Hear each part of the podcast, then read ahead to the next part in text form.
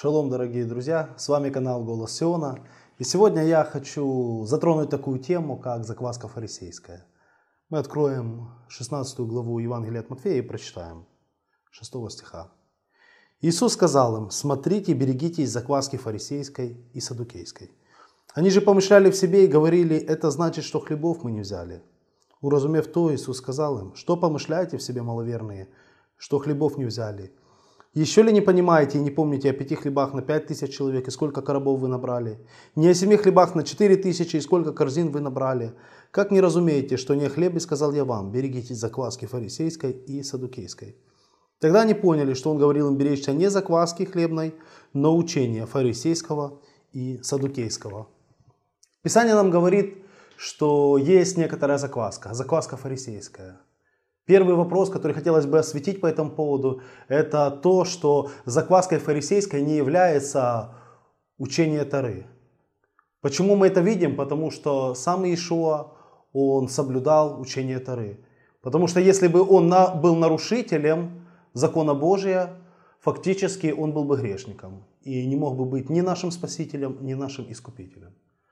То есть, когда он говорит об учении фарисейском, он не говорит, что это учение Тары. Что же такое эта закваска? Очень просто.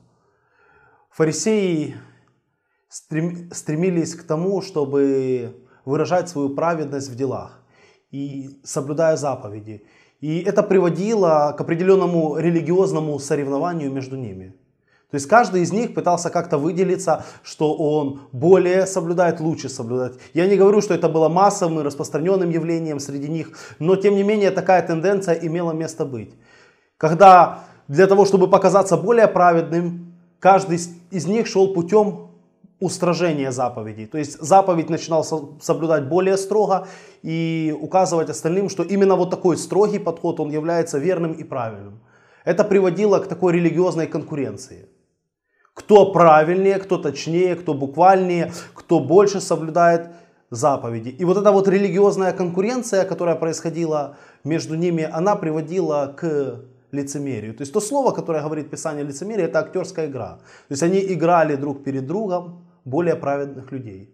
На самом деле, с позиции Писания, все люди согрешили, в том числе и фарисеи, и лишены славы Божьей. Это значит, что вот это соревнование, кто праведнее, оно было только между ними, кто из них праведнее. Но в то же время это соревнование никаким образом не относилось к тому, как их воспринимал Бог. В конечном счете все это сводилось к игре на люди, кто лучше, кто точнее, кто больше, кто еще что-то соблюдает заповеди. И они добавляли, добавляли, добавляли, как Писание говорит, заповедь на заповедь и правило на правило. Но Писание учит также всех нас, чтобы мы не прибавляли к заповедям Божьим. В книге Соломоновой об этом написано так. «Всякое слово Бога, оно чисто, как серебро, семь раз переплавленное. Не прибавляй к словам Его, чтобы Он не обличил тебя, и ты не оказался лжецом».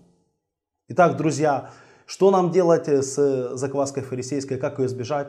В первую очередь мы должны признать, что все мы, без исключения, вне зависимости, как строго мы подходим к соблюдению заповедей, мы нуждаемся в прощении и милости.